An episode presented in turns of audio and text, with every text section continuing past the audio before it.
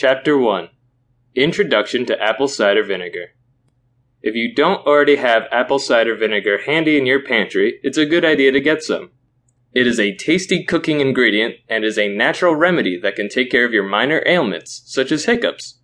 Apple cider vinegar can also tackle chronic issues such as diabetes and heart disease, and it is being used for weight loss and common colds. This chapter will give you a glimpse of what it is and what it can do. Apple cider vinegar. What is it?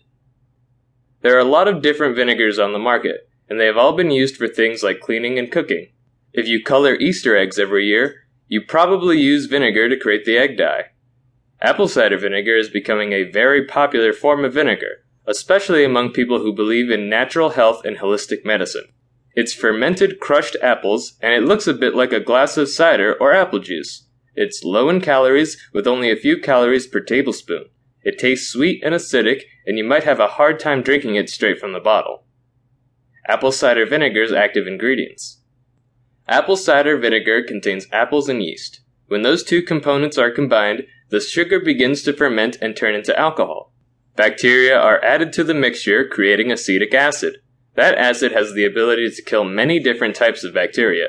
You can use it to clean and disinfect household appliances, and it also takes care of warts, lice, ear infections, and fungus. The acetic acid in this vinegar can preserve food and protect it against dangerous bacteria such as E. coli.